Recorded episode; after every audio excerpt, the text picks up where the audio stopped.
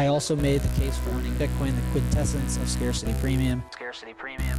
It's literally the only large tradable asset in the world that has a known fixed maximum supply. By its design, the total quantity of Bitcoins cannot exceed 21 million.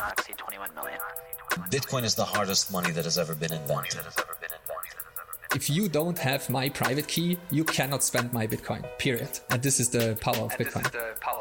It's the first time we figured out how to create true property that you can take possession of with full custodial rights. Hey, what's going on, everyone, and welcome to another episode of Talking in Bits, the solo rip edition. I believe this is number 41, and I appreciate all the listeners the first time listeners, the last time listeners, the critiquers, the ones with good feedback, with love. I appreciate you all in the same because a guy like me, from a place where I'm from, rarely would ever get to be in a position where he has a platform where he can say whatever he wants about arguably one of the most important things, if not the most important thing in our lifetimes, and that is Bitcoin and the world around Bitcoin. As I've said previously, we always want to be bullish and talking about Bitcoin, and that's what we talk about most of the time. But I'm extremely fascinated at, on how Bitcoin inherently has caused uh, everyday people to be able to look at other facets of their life and try to improve in those arenas. Sometimes it's food, sometimes it's nutrition, sometimes it's it's whatever in their media game. Sometimes people Bitcoin has just brought out the best in them because inherently it brings out the best thing in all of us. Uh, so welcome back to episode 41. If this is the first time you're listening, stick around, subscribe, rate, subscribe, uh, subscribe, rate tell a friend to tell a friend. Look at me mumbling words over here.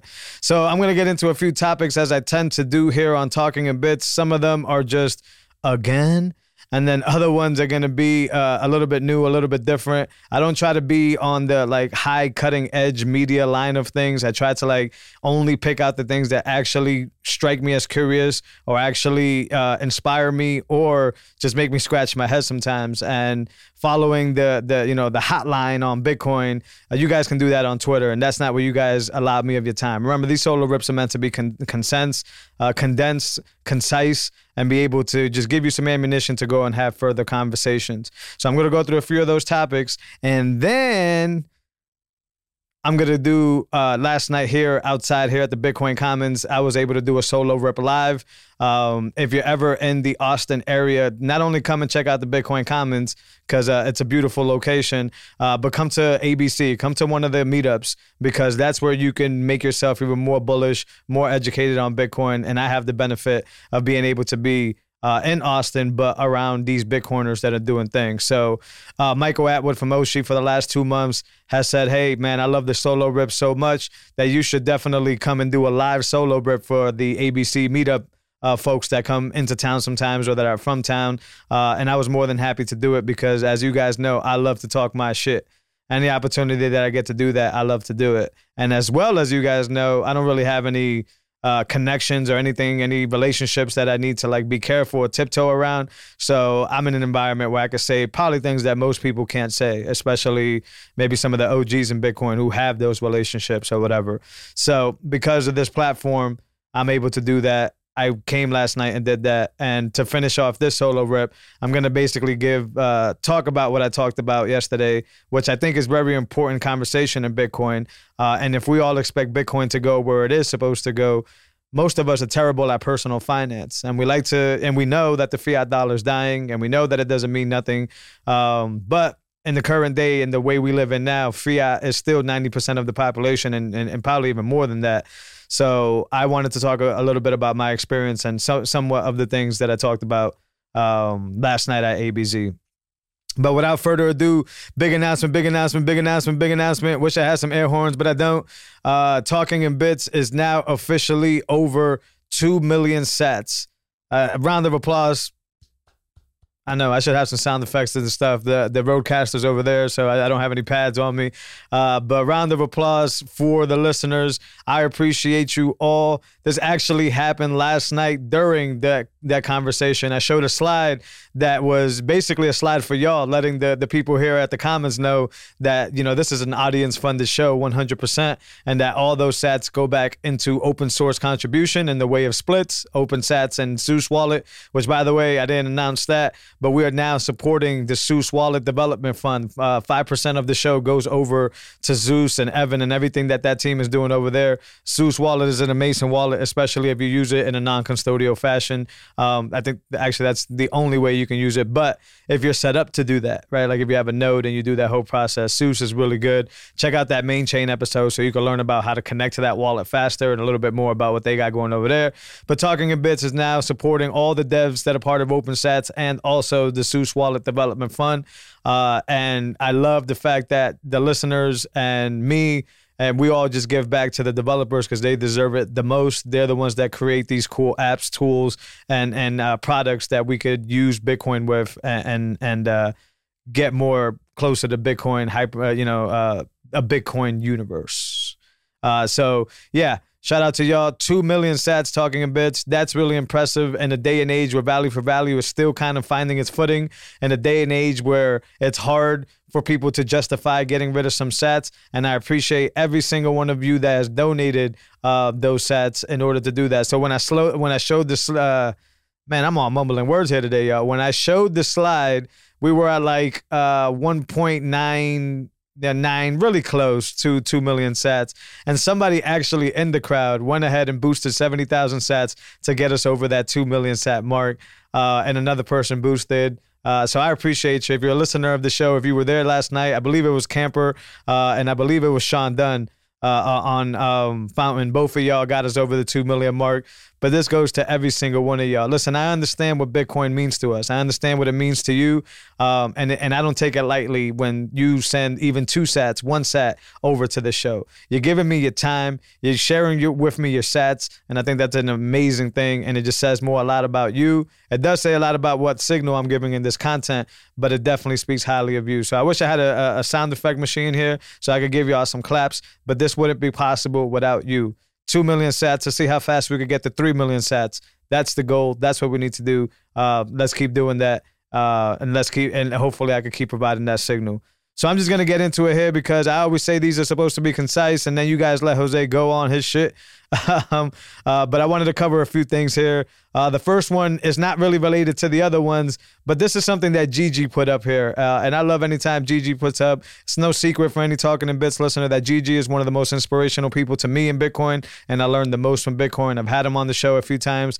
Go check out both of those episodes with Gigi because they're fascinating, and he is an amazing, amazing individual uh, an amazing advocate and speaker for Bitcoin. Also, check out the Odell series, uh, Freedom is Money. Uh, high quality Odell content. I love it. It's beautiful content. And uh, he had uh, Dirt Gigi on there uh, with a pillowcase over his head, but we all know G- what Gigi's about. But this post from Gigi basically says, Are you paying attention?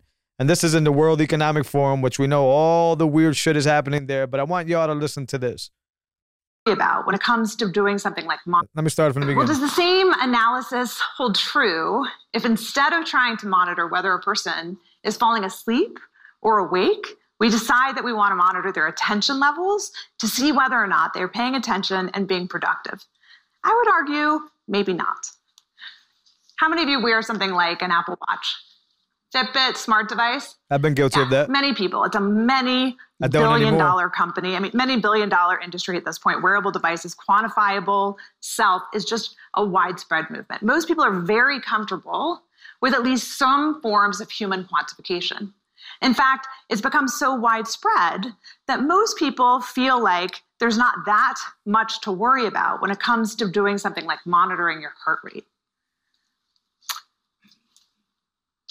But it turns out that that kind of technology in the workplace, particularly when it's used to monitor productivity of employees, where they're moving throughout the factory floor, whether or not they're taking breaks or unscheduled breaks, is the kind of thing that employees resist, unionize against, rise up against, and undermines morale. What we've seen consistently is companies from Amazon to Tesco to Walmart and others have introduced what is considered to be bossware or surveillance technology that employees really don't like it, even if it makes their lives better.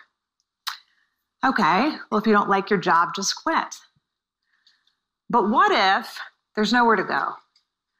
What if everywhere has ubiquitous monitoring? In fact, during the pandemic, what we found was that 80% of companies admitted that they use at least some forms of so called bossware technology to monitor the productivity of their employees. Whether it's a white collar uh, employee monitoring what's on their screen or in any other context, surveillance is part of our everyday lives. Surveillance for productivity is part of what has become the norm in the workplace. And maybe with good reason. Nine out of 10 employees waste time during the workday, they focus on other things. There may be good reasons why we want to be able to find better ways to monitor whether somebody is paying attention. All right, well, does the same. These people are fucking sick. Fucking sick. Now, the problem is, is that, well, there's a lot of problems there, but they cater to a subset population that are on the upper tier of what I call the the the societal funnel, right? they're speaking to not me, the average person, maybe not your parents, maybe not. They're speaking to, I'm just going to use him in as, as an example, but the Jeff Bezos of the world. This lady is basically saying, you will be surveilled and you will like it. And if you don't like it, you will quit your job. But then this is, and we've heard things like this before, but this is where it gets really crazy. What happens if we build a world where even quitting your job and opting out of what that job is doing to you when it comes to surveillance is not possible because you would be surveilled anyways. Everywhere. We're talking about street, and this is already happening. So this isn't even a secret. They're just getting more confident about telling people that. Right. So, like, they're talking about even if you were to quit your job, as soon as you walk out of that job, cameras on your ass, cameras from your phone, microphones. What are you doing next? Where are you going? Are you being productive? What are you doing? Right. And this always goes and ties back into that damn social credit score that people can Bitcoiners continue to talk about that is absolutely a reality. So now if I quit my job, I get a ding in my credit score. Now if I go to another job, that job sees the ding in my credit score and then digs me again or doesn't even give me the position. So I have to be surveilled and I have to like it according to these monsters and these weird fucks. Right? you will you will you will have nothing and be happy. You will be surveilled and be happy. You will have no families and be happy. You will have no real food and be happy. You will have burnt money and be happy. They basically will are telling you that no matter what you do they will win. It's like they're paying, playing this high stakes game of chess with your life that you're not even involved in. You didn't even decide to play chess with anybody but they're forcing you to play chess with them and they're playing these damn games. And this is where security is extreme, um, uh, secure, censorship resistant security tools are very important, and the people are taking it lightly. Right. And we can start with the basic stuff like Signal, but use any of it. Make yourself harder to get because these people ain't playing around. These are like multi-millionaires and billionaires uh, attending to these conferences and they can they see you as sheep. They see you as a like in the matrix they see you as like a battery power source. Their business will only work if they make you sweat and break your ass off in order to make their business work. They figured out now that we're starting our own businesses because we know our own worth and we know our own value so now they're making it harder for you to go and do that. And they're going to try to tunnel you back into doing it their way so that they can do things in, in whatever weird dystopia scenario that they want to do. Right. And then we've heard all, I mean, I've listened to many podcasts where we talk about infertility in women and we talk about the low testosterone. Like they really want you to be nothing but a worker and a slave for them and now they're telling you that they will watch every single second of what you do at your day job. If you take your break to go and do something to call your wife or whatever, well, guess who knows who you're on the phone with, right? Because eventually these apps just get connected with each other. So your work app is now going to be in cahoots with Apple somewhere in the background uh, or Google somewhere in the background. And they're going to share data about who you're calling and what you're doing at what time. And they're going to do this, like I said, in a game that you're not even involved in. You didn't even opt into it. They because they think it's better for you, decided to opt you into this game. What the fuck is going on and what is that? We need to really be careful, my people. We really need to take this stuff into consideration. Um, they just released a mobile version of Keet, which is a, a Holepunch software. I'm still learning about this stuff, but it's you know direct peer-to-peer relays. I'm still working on my embassy suite at home to try to make sure that uh, my communication with my wife is still clean back and forth off of their servers. But we really need to you know, uh, I got an upcoming conversation with Madex where we talk about uh, the Start Nine, and we really need to pay attention to these companies that are actually providing us the solutions to avoid this type of censorship, this type of uh, uh, infringement, this type of you know, basically just surveillancing. We need to pay much attention to those products, contribute to those products, help those products as much we can, because those are the products that are going to give us the tools, and those are the developers that are actually noticing this while we sit around in our couches and continue to be surveilled. We know that they do this, but most of us don't care. Convenience is a fucking bitch. But we need to wake up because they're doing it, right? And not only are they doing it, they have an incentive to continue to do it, and they have a consensus, uh, uh, a consensus to continue to to push fiat dollars on you. And that's what I'm going to move on here next. Now, I'm not saying that Dalio is part of the World Economic Forum or any connection there. But if you listen to this from Dalio, another Dalio quote, right? You can see this disconnect between what's happening in Bitcoin and what's happening uh, uh, in this movement and, and the disconnect between. I, will talk about it after. Let's hear what Dalio, how Dalio just doesn't really get it. Uh, uh, curious, crypto curious. Okay. Where, where, where do, has anything changed for you? In uh, um, uh, uh, yeah, just everybody. Well, let me state what I believe about crypto with um, Bitcoin, and what I've uh, you know pretty much always. Been. I think it's been you know quite amazing that for 12 years it's accomplished. It's, but I think it has no relation to anything. Okay, in other words, it moves, it has no relation. It's a tiny thing that gets a disproportionate attention. You know, the value of crypto, uh, crypto uh, Bitcoin is less than a third of the value of Microsoft stock.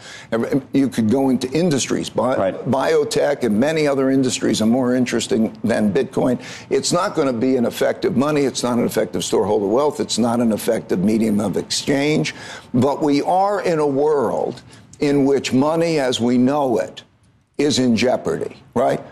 We are printing too much, and mm-hmm. it's not just the United States, all the reserve currencies, the what's going on in Euroland, what's going on in yen. And so, in that world, the question is what is money and how's that going to operate? So, when we look at something like China's renminbi, and then you take the digital renminbi, um, I think you're going to see that become more and more a thing. So uh, when when things start to open up in an evolutionary way, people are going to start to say, "Where is my safe uh, storeholder wealth?" And as you have China denominate more of its trade in renminbi, then naturally uh, those who are going to hold renminbi, if Saudi, I'm going to cut his ass short. Tell me you don't know shit about Bitcoin without telling me that you don't know shit about Bitcoin.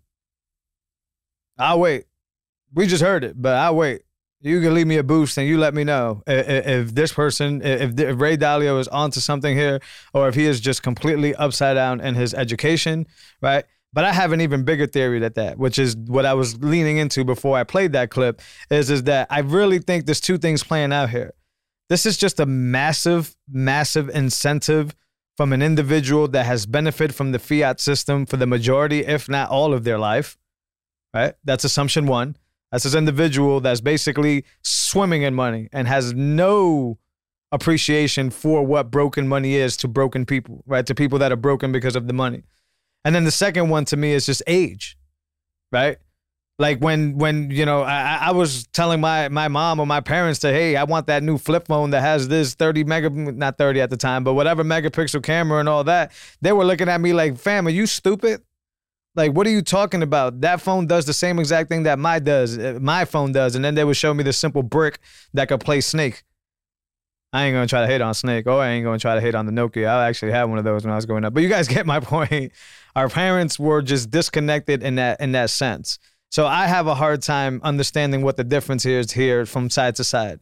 Is it that he is just generationally disconnected and doesn't understand that we have now the money of the future? You can't say that it doesn't work as money because it works as money every single day. Right? I use it to get haircuts. I use it to go to the barbershop. I use it to trade. I use it to, to, to earn money for my video business. What are, you, what are you talking about? It doesn't work as money. And then he says it doesn't work as a store of wealth, but that's what it does. If not the best, one of the best properties of Bitcoin is the storage of wealth, is the ability to store it and not have it confiscated or not have it um, be debased or anything like that. So I have no idea which one of these two is, But I'm starting to like question that. Like when I listen to them, that's my my thought process. They're either completely disconnected and boost, boost down below and let me know what it is that you think it is that that that that it is. Is it that he's generationally disconnected, or is it that he, he has so much in, incentive to keep pumping this bullshit dollar because he's benefited from it his whole life that he knows but to do that. That's all he has left. Just like that's all these politicians have left, right? Like if I had $10 billion, what the hell would be my incentive to tell you that my $10 billion is worth shit and that it's a belief system? That's where I'm coming from. So I want to know the answer. I want to know what you think. Maybe it's a mixture of both. But you can't say the things that you say and say that, oh, the 12 years, I've been amazed at what it does, and then go on this like tangent about like what it lacks and what it does and doesn't do this and doesn't do that and then start talking about bullshit digital tokens and all that stuff you are completely fucking disconnected and it's very strange that they continue to be uninformed right and these are like who, who our parents look up to for information and respect. And, and like these individuals just continue to play this crazy game.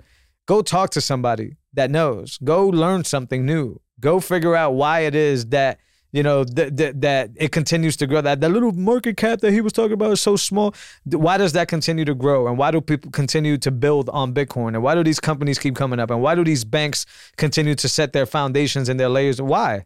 Explain that to me. I don't think you can and that's the problem that you're having and that's why you sound like a goof every time you're uh, people like him are up there because it doesn't make any sense to somebody like me who's saying this solves remittance lightning is instant settlement I pay for everyday goods with this, and I will continue to get better at it. Very strange. But I encourage you to boost me down below and just let me know what it is that you think in that scenario. But I think it's buffoonery here. Um, and just to go back to another one of these fossils here, let me go back to my notes here. Um, I don't have a clip of this, but you know, Jamie Dimon. Right? He was just on there, and he was just basically uh, um, one of these. Uh, I, I try to look it up for y'all, but CNN, one of these, and basically was just out there being a goof and not understanding what he doesn't understand and talking about what he doesn't understand. So basically, his to TLDR the conversation, uh, he basically just said, "Hey, how do we know that that that 21 million is going to be enforced?" That's what he was telling the other uh, the the host of the show. Nobody knows that that's going to be enforced. What if it turns to 21 million and one, 21 million and two?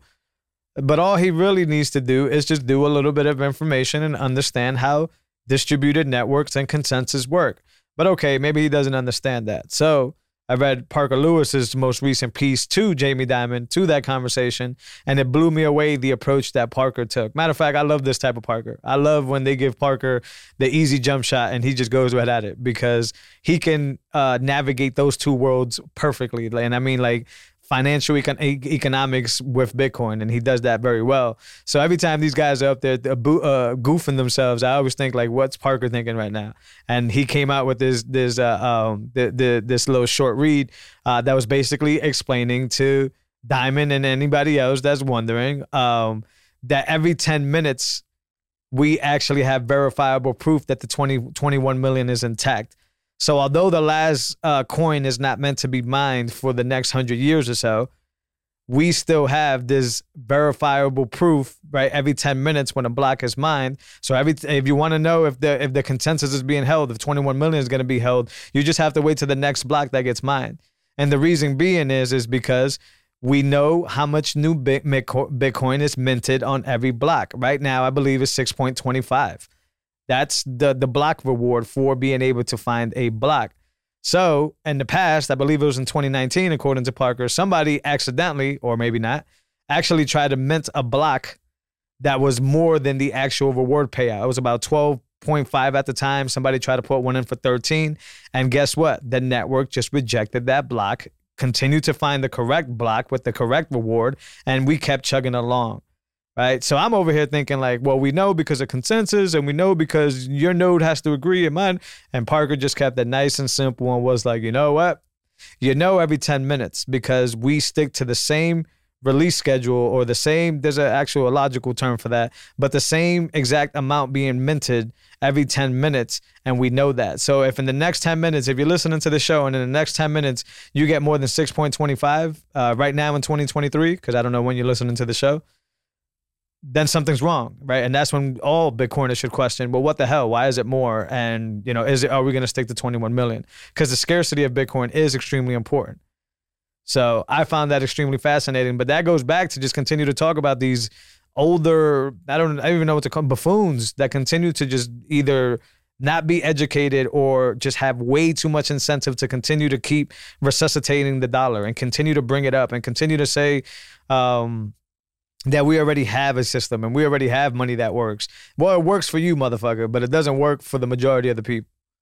And that's what those guys don't understand, nor do I think they care to understand it. All right. So I'm gonna wrap up this solo rip with the conversation that I was having. Um, I'm gonna I have ordinals here, and for for but I'm not gonna get into ordinals too much because to be transparent, I need to do a little bit more research on this. Maybe I'll have it on the next solo rip. Uh, maybe I'll get somebody in here that really understands it. But man, the idea of NFTs on the Bitcoin blockchain. Although I know that the Bitcoin blockchain can do things like NFTs better than any other chain can, I'm still extremely worried about now people spending Bitcoin for JPEG monkeys. And I don't mean literal JPEG monkeys, but that's what it can turn into. And then the rug pulling that can happen in those scenarios. I repeat, I don't know much, but let's keep an eye on this ordinals thing because I do have it here on my list, but I need to learn more about it. And the TLDR is NFTs on uh on the Bitcoin blockchain. If you know more about ordinals and you want to sum it up for me real quick, just drop a boost down below and let me know and I'll talk about it in the next episode or I'll get somebody who really knows about it on the main chain episodes. But uh, and if you know that person, just tag them down below and let me know and we'll try to set something up. But this is a little bit weird to me. Possible because of Taproot, so we see some innovation. But I this and and, and the, the like what I saw what played out with covenants uh, and what's happening with this, this is going to be a weird thing to try to bring up and a weird thing to people even try to want.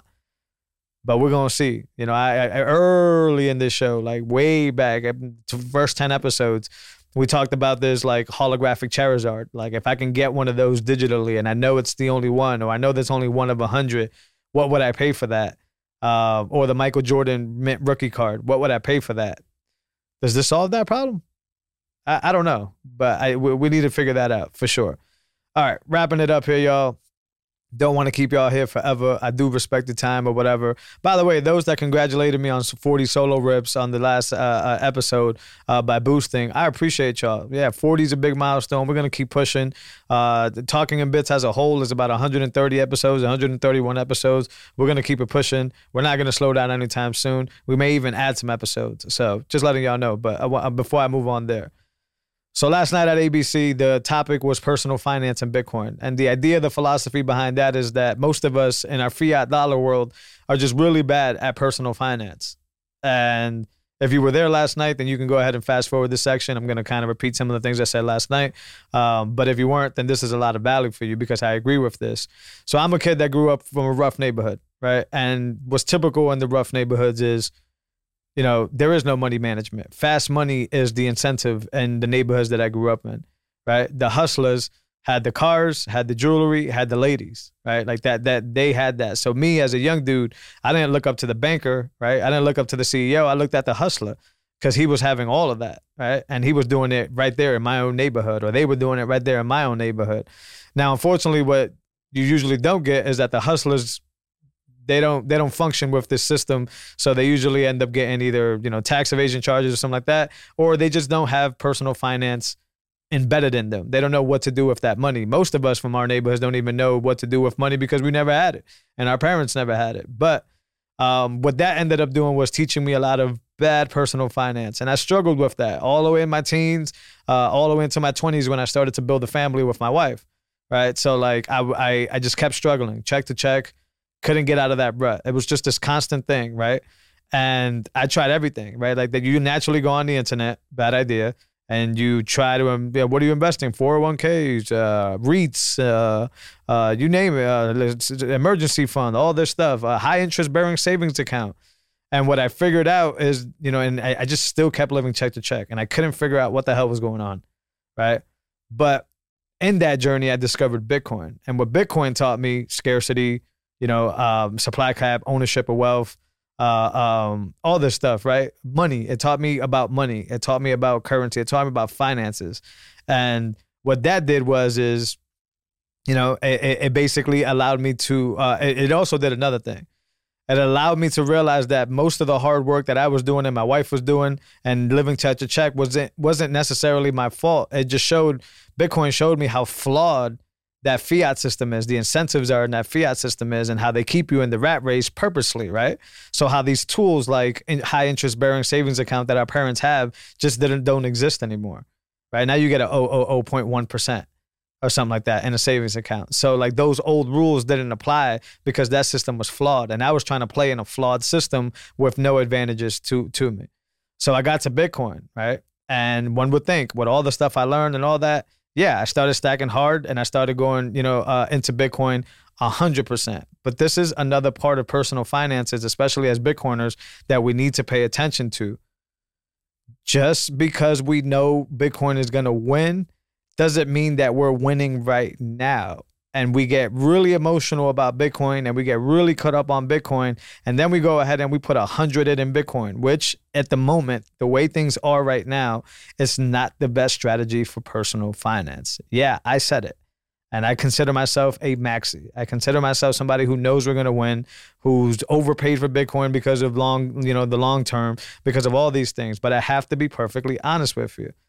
And the perfect example is is when I moved to Austin and I talked about this in around those solo rips around that time, I basically was 100% in Bitcoin.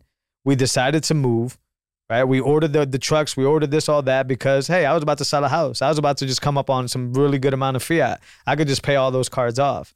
But then that house was not sold right away. Right? And my wife and I had this situation and the market crashed, the Bitcoin market crashed right at the same time. So my wife and I were sitting in this situation where it's like we either lose the majority of our Bitcoin, if not all of it, to stay afloat, or we got to just continue to get loans, right? And the reason for that is because I was so emotional about Bitcoin that I went 100 in Bitcoin and never actually built a safety net for myself and my family, which is just a bad idea. That's just bad personal finance, right?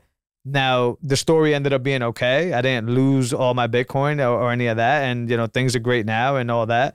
But it just makes me realize that now when I get a big amount of money, I really have to square out how much of that is going to be Bitcoin and how much of that is going to stay as fiat. When before it would have been like none of this is staying as fiat. And that actually becomes much more difficult because all of us Bitcoiners know what's happening to the dollar. So holding on to fiat for a long time is also a bad idea. So this broken money is making me go more into Bitcoin, which makes more logical sense. But, you know, in an emergency situation, this world still operates on fiat dollars. And that's very important for us to keep in mind. So Bitcoin is money, just like fiat is money. We need to practice the same exact thing, especially most of us who, if Bitcoin is to do what it's supposed to do, are going to find ourselves buying Lamborghinis and buying some stupid shit and losing all of that we've built to get. So I wanted to leave this episode with that because I think it's extremely important. And I think we do get really emotional when it comes to our Bitcoin and our finances, and we really shouldn't. We should make sure that we're doing the right thing, especially if we have a family. If you have a business, you also got to keep some liquid fiat on the books in order to be able to, you know, pass a COVID or pass a rough patch where you're not getting any business. And maybe somebody out there that's listening is thinking, well, you could just liquidate your Bitcoin. All right, but when you buy it up here, right, and then you need the money when it's down here, you're gonna liquidate and you're gonna lose out on that. And all the tax incursions and comes with all that, all that good stuff make sure you do the right thing. I don't know what your split is. I don't know if it's 60 40. I don't know what it is. It should definitely be favorable to Bitcoin.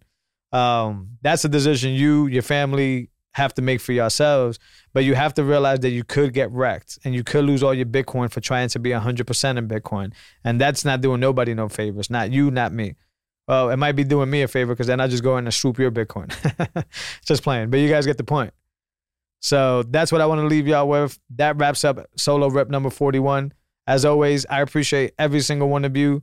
Um, man, getting over 2 million sats. When I started Value for Value, I, you know, didn't think I would get there as fast as we got there, but it's all because of you and I appreciate it. You know where to check us out at, uh, uh out, out, you know where to check us out at. Sorry, y'all. Uh, Fountain, Breez, any podcast 2.0 app. I talked to Evan about Echo. You can stream sats through that. That's a podcast player right through your node. Uh, go check that out. But any of those work. Uh, Bitcoin TV for video, for all this 4K stuff. If you're on the legacy outlets, I still appreciate you, but make yourself a little bit more known. Uh, share, rate, uh, subscribe, leave comments on YouTube, leave comments on, on the iPod, wherever your favorite player is. But move over to the Bitcoin Standard because that's how you can contribute. That's how you can continue the signal coming and the education coming. Let me know who it is you want on the show. The main chain episodes are back. Uh, and I'm starting to feel more in my bag. And I'm starting to feel Talking in Bits be the product, the content that I always wanted it to be. Uh, and I'm very excited for that, for you and for myself. I'll check y'all next week. Check out the main chain episode with Madex, depending on when you're listening to this. It's going to be a good one. Check out the last one with Evan from Zeus, depending on when you're listening to this, because that's a really great conversation as well. Until next time, peace.